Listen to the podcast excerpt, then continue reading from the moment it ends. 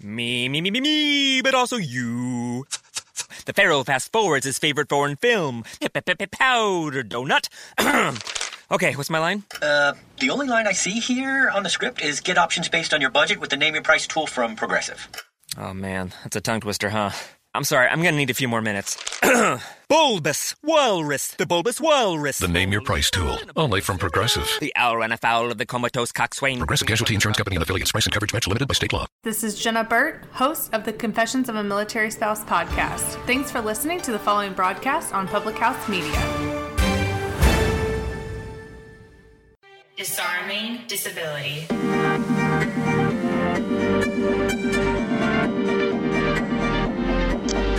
Oh, hello, and welcome back to Disarming Disability. My name is Nicole Kelly. And I'm Sarah Tuberty. Sarah, we need an update on your fruit flies, please. Okay. I think they're managed. Um, it, you know what? I um, last time I talked, there was definitely an infestation. It was pretty um, gnarly.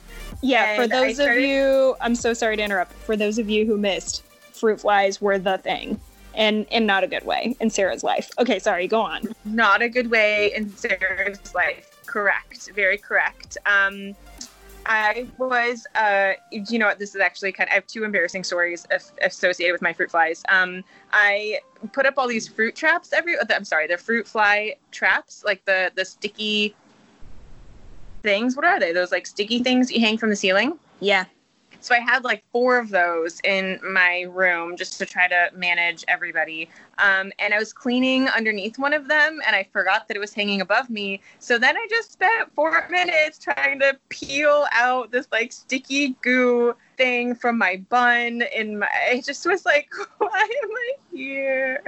Um, and then I had to go wash my hair immediately and put peanut butter in it, which actually was very helpful because I was like, great, now how am I supposed to get all this goo out of my hair? Um, so that was fun. After that, I was like, this is we gotta we gotta change. Um, and then uh, yeah, so that actually we'll just share that one story. Uh, so at that point, I took all of my plants out. I kicked everybody out of my room. I repotted all of them.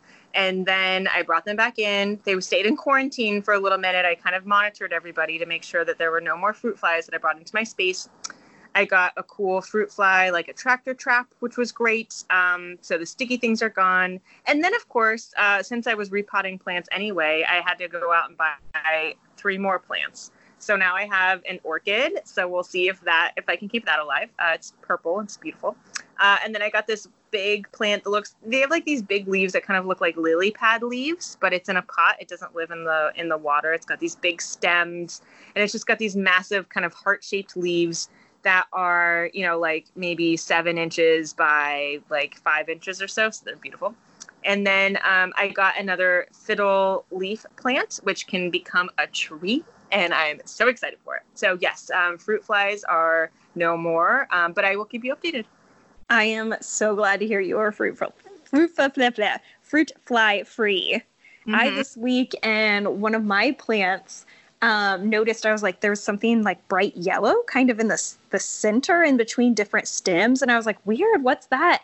And as I zoomed up like real close on it they were tiny itty bitty bright yellow mushrooms. And I was like right? And I was like internet what the heck? I live inside. What what is happening? And but apparently what I've learned after I asked the internet is it's actually rather um, pretty common these these bright yellow tiny mushrooms just somehow with multiple plants being in the room and with people moving around and different stuff happening that yes randomly you will get yellow mushrooms so I have to work on digging those out but um, they are full on mushrooms in my random plant Cute. Um, great. Okay. Uh, so we are going to continue our deep dive into our sexuality chapter. Um, we had our first episode last week that really kind of talked a lot about um, just sexuality and disability. And so we're really excited to continue on that conversation for this week. So we're happy that you're here joining us. And and this is just an incredibly important topic.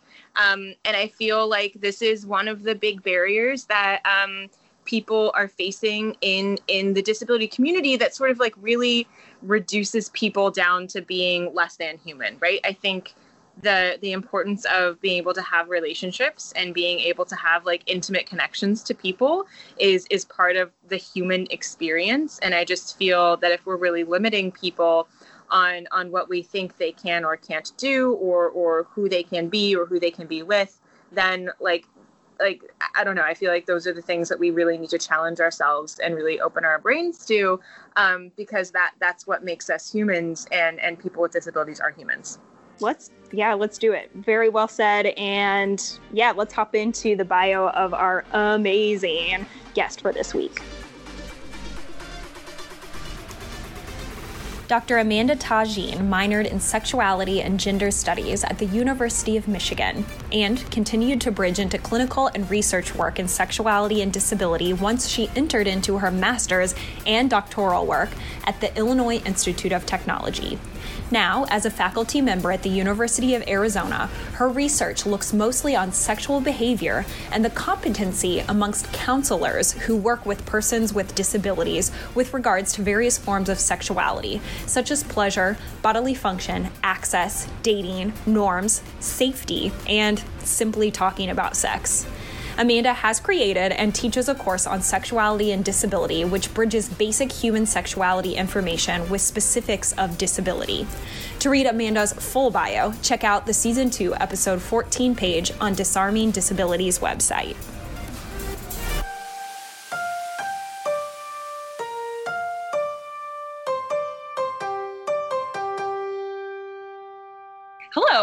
Thank you so much for joining us. Uh, welcome. How is your day today? Thanks for having me. Um, so far, it's still morning here, late morning, I would say, in Arizona, but worked, ran, you know, did the usual kind of things to get my day going. I'm very excited to be talking with both of you. This is a topic I get to cover in snippets when I'm, you know, in my day to day job at the University of Arizona. So it's nice to be able to talk about some of the things that I've done in practice and research and that really kind of piqued my interest and get me going and actually landed me in this field. So it's exciting to be talking to you guys pick your brain. Um, yeah, can you talk to us then a little bit about your history and how you kind of ended up landing where you've landed, and maybe what your interest in specifically uh, kind of cornering in on some disability topics, like where that came from too? Sure. So I fell into disability related stuff actually. Um, when I was an undergrad, I went to the University of Michigan. I was a psych major and I took a class on the sociology of sexuality and I loved it. And I ended up creating my own minor. Um, and my minor became sex and gender studies and I loved it. But then when I got into graduate school, um, for my master's degree in re- rehabilitation counseling at Illinois Institute of Technology, I had no idea what rehabilitation really meant. I applied to the program as a backup because mm. it had more of a medical spin. And I come from a family of a lot of medical practitioners. And I thought, well, I was going to go to med school and I fell into this. And I don't know, it seemed like a fit. And then it didn't seem like a fit. For like the first semester, I wavered around, had no idea what I was in for, couldn't really totally grasp this idea of things being disability centric and the big D disability, like that big mm-hmm. umbrella term, it was kind of overwhelming for me, especially as somebody who really loved diagnosis and mm-hmm. pulling away mm-hmm. from medical models. That was really jarring and different. But then when I got into my first practicum, which is when I got to work with clients for the first time, my first ever client was a woman who was probably in her, I don't know, early 40s who had an intellectual disability, a psychiatric disability, and a hearing impairment. And luckily, I took sign language instead of Spanish when I was in undergrad. So that worked in my favor. Who knew? Um, but she would cry all of the time and she kept talking constantly about wanting to have a baby, but that she couldn't. And something clicked where I realized I was in this very clinical role trying to support somebody and these big scary topics like eugenics and sexuality and uh, parentification became very salient and I had this moment in my supervision meeting, and I said to my instructor, Well, this just makes no sense, and I'm frustrated. And I know that I can handle it because I know the background on this stuff. Can I dive in? And he said, I mean, I guess this is kind of like big stuff for a first year student, but have at it. And come to find out, this woman was the guardian of the state and she had no idea that she was being given Depo-Provera, which is, you know, monthly birth control. And I had to really run that line of managing my own belief structure with what was in the best interest of the client and providing her with education around her body, what this drug actually did, why she was being given it. And I just had this epiphany moment of wait, my psych background, my background in sexuality, this is a thing. This is already hitting me in the face. I'm sure this will continue. And it did. And it continued in my clinical practice, working with people with spinal cord injury, people with intellectual disabilities, autism spectrum disorder, parents, um, other practitioners. And as I got into my doctorate and started looking at research, I thought, well, we're all rehabilitation counselors. We're supposed to know these things. And then I had this sinking feeling of, oh, wait, I don't think we actually do. And not only do we not know it, we're not comfortable talking about it. And I wanted to look at comfort plus knowledge plus would people even do it? Because as a practitioner, I thought, well, who am I going to refer to? I can't refer every client to myself. Mm-hmm. That just isn't going to work. And so I've, I've it kind of all came together naturally and very organically and i just haven't let it go. And the funny thing is when i was an undergrad my interest in sexuality had nothing to do with disability but it had everything to do with function and pleasure and why people do what they do and how they learn about these things and experimentation coming into their own. And i found that once i pulled in that disability lens those questions and that interest became magnified because this was a large group of people who didn't have the same access as every other neurotypical, able bodied, normal, quote unquote person. And I thought, well, this makes no sense and I don't like it. And so I'm going to ruffle feathers. And that's kind of how I ended up here. And I haven't really let it go. And I don't think I ever will we need you. Yes. we do and it's and it's so important and so necessary and, and i know in my own life and my own narrative right like i um, believed that I was broken. Like I believed that there was something wrong with me. So it's like, why would anyone want to be with me? And I remember being like so dramatic and like 14, listening to like Maroon 5 in my bedroom, just like crying, being like, I will never be loved. And like, um, just really, really feeling those things because like, why would anyone want to be with me if they could be with somebody who has two hands? Right. And um, just like really believing those things as a 14 year old is rough. Yeah. I mean, kids are, I didn't really, so kids to this day as a practitioner, uh, they freak me out. It's a really sensitive group of people, and there's parental involvement. And what I found is it's like you have to take both perspectives into account.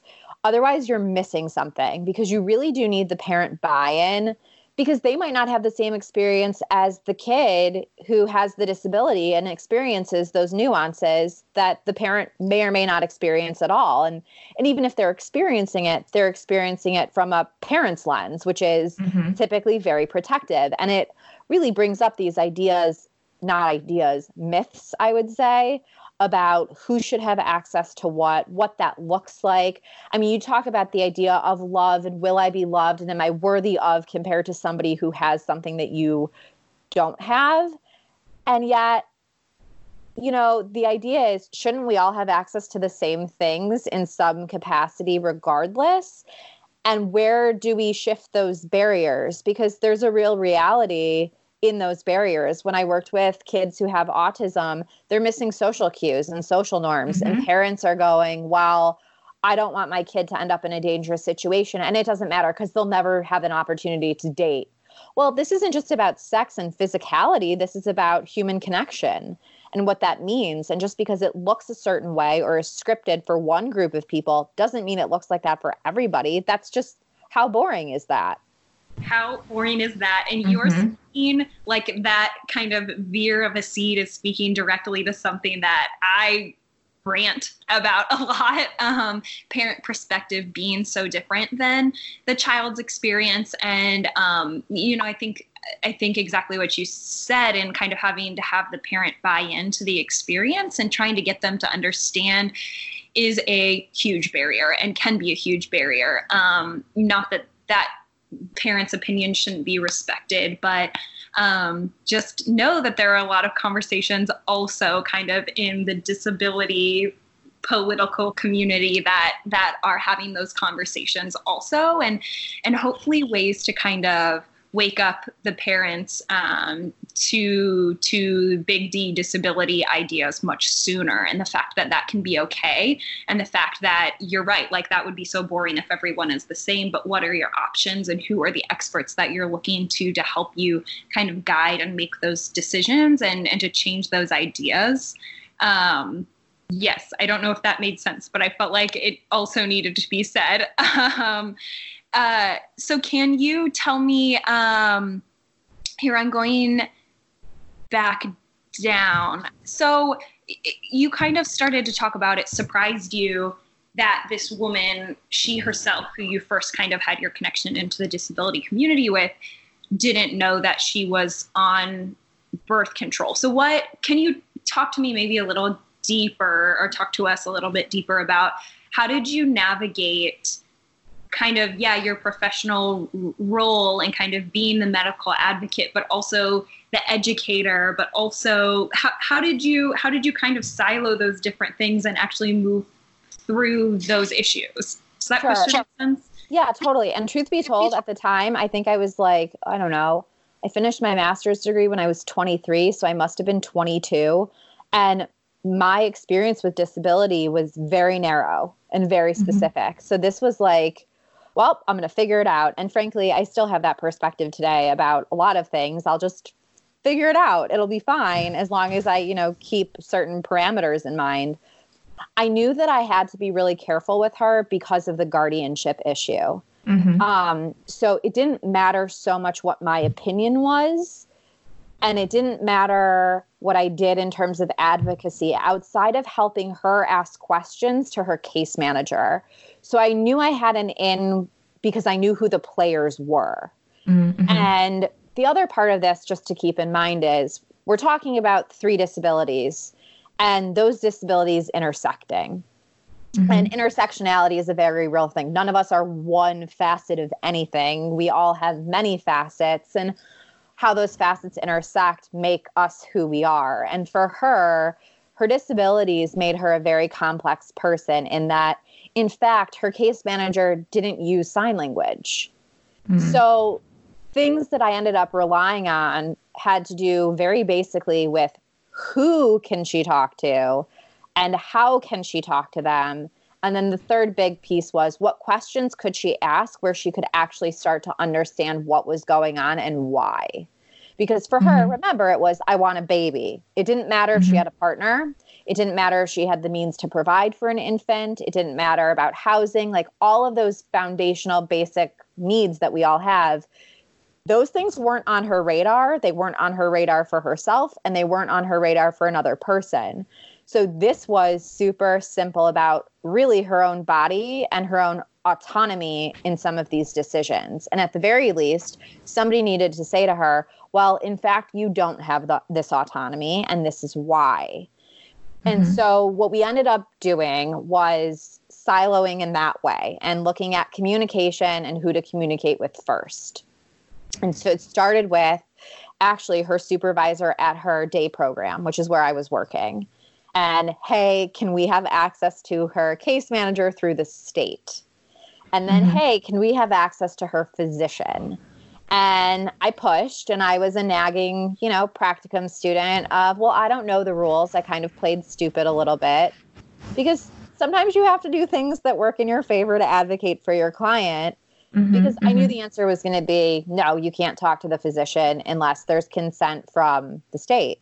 And so I was savvy and I helped her to ask questions about it was really about what is this medication and what does it do to my body so that she could Mhm. start to make those baby steps to understand what that looked like. And mind you, this is a really small example of things I came across. I worked with several other people with intellectual disabilities in particular, where it wasn't about birth control and uh, physical autonomy, but it was about autonomy with regards to engaging in sex practices Mm-hmm, and mhm. managing money and condom use. And why had no one gone over safe sex practices when we knew for a fact that a lot of the men that we were working with at this agency were taking their very small stipend of money and finding sex workers and not using protection. And that's a problem and that's a barrier and we know it's happening and yet we're not having conversations about that there's some just very basic things that should happen and so i don't know if that answers your question i think it's put me into a little bit of a rabbit hole of i think i just got frustrated enough to know that I think I said, well, what would I want if I were in her shoes? I just Mhm. wanted some answers. She just wanted answers. She wanted clarity. And as a woman and somebody who experiences, you know, getting a period and having dealt with birth control myself, that's a frustrating process for any woman in a lot of ways, let alone somebody who doesn't know what they're being given or why. It's like, Mhm. If I said to anybody, okay, I'm going to medicate you, I'm not going to tell you for what, for why, but you're just going to take it, what would your response be? And everybody looks at me like, are you out of your mind, Amanda? I would never let that happen. And that's my catch. That's my point. Mhm. But it does happen. It did happen. It happened right in front of me. And I couldn't. I, I couldn't let that just happen without her having knowledge or at least being able to say, you know what, I don't like this, or tell me why this is happening. Or let's work through like medical options. Just because i see that like maybe maybe the so hypothetically maybe the birth control was the best option for her. I, I don't know whatever. But um so let's say maybe that was the best option. But she doesn't she's not in that space where she gets to choose that best option for herself right? Right. That like even if healthcare professionals know that like okay ultimately like this is going to work best for this person's situation i still think it's like giving that agency and and i know in occupational therapy i i went to school to be an occupational therapist. I just graduated from my program. We talk about self-determination a lot and Mhm. sort of like people being able to make their own decisions in in and make the decisions they can um, with the information that's delivered to them or, or communicated to them in a way that is accessible for them whether that's like physically like the language itself but also like using words um, that are um, accessible for people regardless of sort of where um, you know their their um, cognition is i suppose.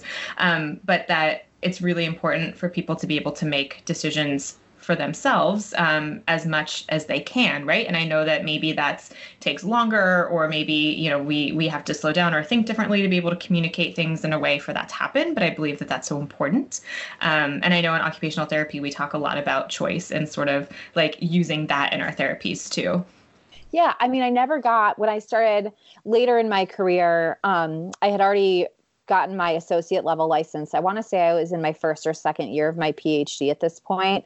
I was working at a therapeutic day school, and there were uh, two schools meant for kids who had emotional and behavioral disorders, some more psychiatric related things. But then we had one school that was really intended for kids who were all on the autism spectrum. And the psychologist who ran that program is a genius. She's brilliant. Her name is Charlotte Edwards. I respect her implicitly. She really shaped my perspective on autism and really how to work with the whole system. And I, when I say system, I mean all people who are involved in working with a kid who has ASD. And she kind of said, We've got these kids, they engage in these behaviors, and the communication and social barriers make it really challenging. Is there a way you can provide sex education to the parents and the kids in a way that's salient and meaningful and makes sense? And I think that, like what you said, reminds me of it doesn't really matter how we communicate it, it matters that we do it in a way that's appropriate for the individual that we're working with. And I think that's true both from a paternalism standpoint and working with guardians about their perspectives and opinions about their child who may have a disability, but also making sure that language, and frankly, language gets you halfway, really beneficial, even for adults, even without disabilities. Like, it's amazing. I, I did a, uh, a presentation on called it the bidirectionality of assistive technology and sex. I was really talking about sex toys and the idea of pleasure, but I had to make it sound mm-hmm. very academic for it to be accepted, right? Because that's kind of a out there topic, but it's amazing that you can take these technologies and it kind of speaks to universal design, but how you describe what they look like and what options there are comes across far better in a picture than it does using words. And I found that mm-hmm. that's really true for certain groups of people when we're talking about not just sex as pleasure, not just your body as your body and autonomy and agency, but communication around these topics and just kind of learning to digest. Nobody learns in one singular way. That's not universal at all. And in fact, we all take in information really differently. And it's about matching the person, matching the parent, and trying to get everybody as closely on the same page as possible so that things like agency and self advocacy become tangible and real versus perpetuating myths and lack of resources and access. And I think that that's what happens when we don't have these more open dialogues about things yeah. like sex. Can you speak a little bit on, and I know that this was um, a research article that came up, particularly in um, people with disabilities that were doing like outdoor type activities. So it's this like theory or this concept or, or this like stigma, I suppose, that people with disabilities have risky bodies and then they're engaging in risky activities, and we can't let people, you know, do risky things um, because they have these risky bodies. But but then we're denying them the same risk opportunities that other people are able to to engage in that perhaps are more able-bodied. So that makes me think of just sort of that that talk about um, like consent and like risk in consent. Um, can you speak a little bit on that as far as the things that you've experienced and like learned um, and sort of like developing perspectives around um, what consent looks like? Sure. And you know, like this might sound like a little bit of a smart alecky response to your question. I don't mean it directed mm-hmm. at you, but I'm a professor. I work on a college campus. There are 40,000 undergrads at this campus. And I went to Michigan, big undergrad campus, lots of tailgates. I would argue an able bodied typical undergrad is in a more risky situation with regards to consent than most people with disability who have again that quote unquote risky body risky environment risky etc mm-hmm, for mm-hmm. a n- number of reasons I think that consent is something that frankly impacts every single person who engages in any type of romantic, physical, emotional type of situation. Consent isn't just about sex as a physical thing, right? It's about exposure to our emotions and our bodies and what that means and looks like. Um, my feeling on consent is that it should be something, and I've gotten a lot of pushback with this being in Arizona with school systems, but the younger we start with education around what consent means and how we consent and that consent is revocable, um, mm-hmm. the better that often is for everybody, regardless of disability, with disability without, because then there's practice involved in it. And it doesn't have to be about sex per se, but it's about engaging in certain activities, even, right? The idea of asking, may I do to somebody if they're the authority figure and the authority figure having you know some room to say actually no you can't or yes you can and here's why. If we're going to do it it's going to look like this. Um, i think when we put disability into the mix the idea is not just to give somebody the language to understand what consent means and what it looks like but it's to have practice in doing so because i think the challenge is the lack of access to practice those skills makes it a little bit more distant for a lot of people who have disabilities who may or may not even want to be engaging in those types of situations where consent is relevant. Um, I think the challenge with disability is the idea is, well, consent's not necessary because they're not going to be engaging in it. And that's the fundamental myth and problem. Mm-hmm, mm-hmm. because I can't tell you one person that I've worked with who has a disability doesn't have an urge to do something. And by something, I even mean consent. And this is a kind of not great example, but there's a little bit of almost consenting with yourself to know and love your own body and touch your own body. And I can't tell you how many women I've worked with and they've never seen their own vagina. Like, mm-hmm. that's wild to me. And yet, that's a very real thing for many people with or without disability. Um, mm-hmm. And so, mm-hmm. this idea of consent needs to be a larger conversation with everybody about what your body is and what parts of your body are sacred or safe or shouldn't be exposed or can't be exposed or you have choice around that versus yes to sex or no to sex. That's not that's not consent. That's not consent for anybody. Mm-hmm. um, but what i found in especially certain populations with regards to disability is we just don't even go there period. Because again it's not going to happen so why talk about, it and i think that's the biggest mistake ever it's kind of like the idea of well they're never going to work so let's just do this. But that makes that's not true either, right? That totally fundamentally goes against the Rehabilitation Services Administration. Mhm, People have a right to at the very least attempt to be independent and work and Mhm. participate in everything and anything that anybody should have access to. Education is another one.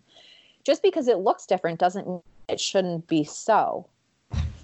That Right. is- that is beautiful. Just because it looks different doesn't mean that it shouldn't be so. Yes. Yeah. I'm wondering what um, I'm a very black and white thinker and, and I think in steps.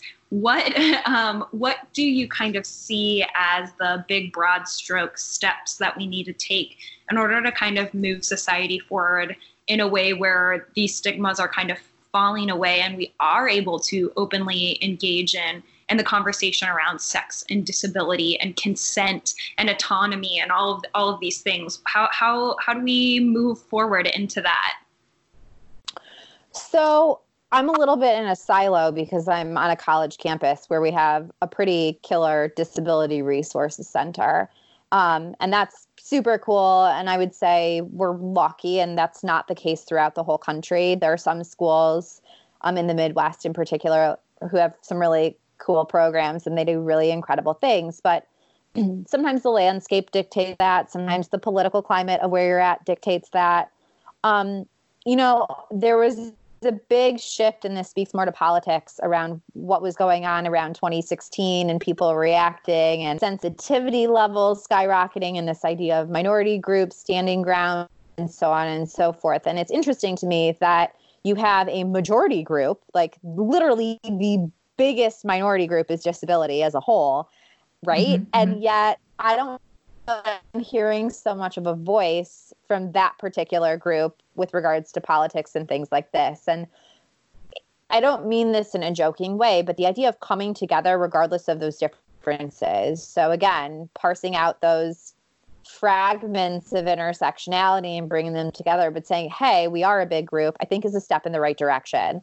I think that there is um, some great opportunity with regards to technology. So, Instagram, Snapchat, all of these modalities that I think can go in the opposite direction and actually be really detrimental to people's functioning and support. And they can be really scary platforms because people can just spew whatever they want in response to what you post. But there is this idea that we can publicize something that looks different and looks different that's great and shows where something was really challenging and yet somebody did it. Um, and I think that's a place to start, frankly. Um, and I don't Mhm. think that this Mhm. conversation's ever going to go away. And I don't think there will ever be equal footing. I don't think that there's equal footing on many issues or topics that, Mhm. you know, w- when we talk about sex, I can tell you that there's still not equal footing with regards to how we even view normalized sexual behavior. And the joke is, I always tell people, you want some stats to kind of blow your mind. If you look at people who engage in BDSM from a psychological standpoint, they actually screen as being more stable and healthy than somebody who's not engaging in those risky, scary, odd behaviors. So I- think the first part is getting messages out there that are challenging and show the opposite of what that lay perspective is or what that stereotype looks like. Mhm. That's the first thing. The second thing is coming together from a big agency standpoint. And what I mean by that is, again, I'm spoiled, I'm lucky, I have a great disability resources center. Well, that disability resources center does a lot more work when they partner with public health, for example. And so, Mhm. and sexual health trainings aren't just, you know, to the general, you know, sorority and fraternity or whatever populations we deem as riskier, it's to everybody. In fact, um, I speak in a human sexuality class, and it's the foundational level course because we wanted to pull disability into the mix, knowing that we actually have a lot of students who do- have disabilities, and they don't get the specific knowledge that might pertain to their bodies and the issues they're coming across. So there are some really small, simple changes. If every human sexuality instructor, if every you know sex ed instructor from eighth grade through graduate school included a chapter, a dialogue, something on disability, can you imagine how many people that would impact just at a like basic level? Like that's a lot of people. Everyone wants to take yeah. human sexuality. It's a fun course. Yeah. Yeah. Yes. So I think broad stroke is to get in where you can and ruffle feathers, not be afraid to do so. And I understand that that takes a lot of courage, but I think until I should say this backwards. Everyone has the question, they don't want to ask it. So, what's a safe place to ask it? Or what's a place where mm-hmm. you can broadcast the answer without somebody having to just like, hi, but I do have the question. So I, I, think it goes both ways. And frankly, the responsibility is on us. If you have the knowledge, it's kind of your job to share it, even if people don't want to hear it. At least it gives mm-hmm. them something mm-hmm. to think about. I or just being like, this is a conversation that we need to have. Like, hey, we recorded this episode on our podcast, right? And I know that like this isn't all inclusive of all of the things we need to talk about. There's millions of things that we didn't get to cover on this episode, but just being like, hey, this is something that we all need to talk about in the world Right. And it's, there's uh, just kind of, I a thousand percent agree with all of the things that you said. And you touched on a lot of, I feel like, really um, a, a, lot of nuances that we talk about a lot. I mean, Sarah and I have had hours long of conversation talking about social media and how how you know this really is the first time where we are able to give messaging about ourselves to kids who are younger than us and what a mm-hmm. responsibility that is. And so how do we know that we're giving the right messages because really we were raised as able-bodied people and that internalized ableism is something we're mm-hmm. still trying to come to terms with but you know but still like how do we give the correct messaging and connect with those people and use it use it in the right way but also that's a lot of responsibility. And then you know getting actively involved with the political um, things that may be going on in our areas. Uh, you know i actively am and just understanding that like what you said the disability community is is so many different shades and how do we all get onto one page and get active on one page and really push together um, on one platform? Uh, mm-hmm. it's just it's a lot of big questions but i feel like there's i feel like there's hope in the things that we were saying just because there these are the conversations that at least i feel like I'm having. So if I'm having them, hopefully other people are trying to have them or trying to seek out the answers or trying to find the people who are doing that work. Or, you know, I, I feel like um, I don't know. I'm trying to feel hopeful. I guess is is the ending of what I'm saying. totally, and I think hope is a really good place to kind of round out. The other thing I would say is. I don't know that we all have to be on the same page necessarily, but it is a it should be, in my opinion, and an, and an opinion is an opinion. But my opinion is, you don't have to agree with me. You don't have to mm-hmm. like what I said, but I ask that you listen, not just that you hear me, but that you listen. And I'll do the same. And I think if we all took a stance of actually listening to each other, whether change happens or not, it's kind of inevitable because then there's at least safe space for those messages to be sent versus mm-hmm. a blockade before the message is even being heard. Right, right. Well, I love that. Well, thank you so, so much for joining us. This has been such an amazing conversation. Um, you just like have you have such knowledge and for real I, I wish we could pick your brain for forever but um, i'm sure this won't be the end hopefully of a relationship here and and really just thank you so much for bringing your expertise um, to the table for us today it's really appreciated oh my gosh thank you this was so much fun i this is a blast. I really liked it. This is great to talk about this stuff. And I agree. I would love to continue this relationship with you guys. Thank you so much. And hopefully we'll talk again soon. Okay, sounds Bye. good. Bye. Thank you for spending part of your day with us. We want to give thanks to our network, Public House Media, for our intro beats to Jason Bards with Cybernetics. Our logo art, we want to remember Patrice. You can find his work at normalpersons.com. Be sure to follow Disarming Disability on Facebook and Instagram. And lastly, be sure to check out our website, disarmingdisability.com, where you can find all 13 episodes of Season 1, links to resources, transcriptions, and discussion questions for each episode. And check out our blog where we feature amazing disability advocates. See you next week. Bye.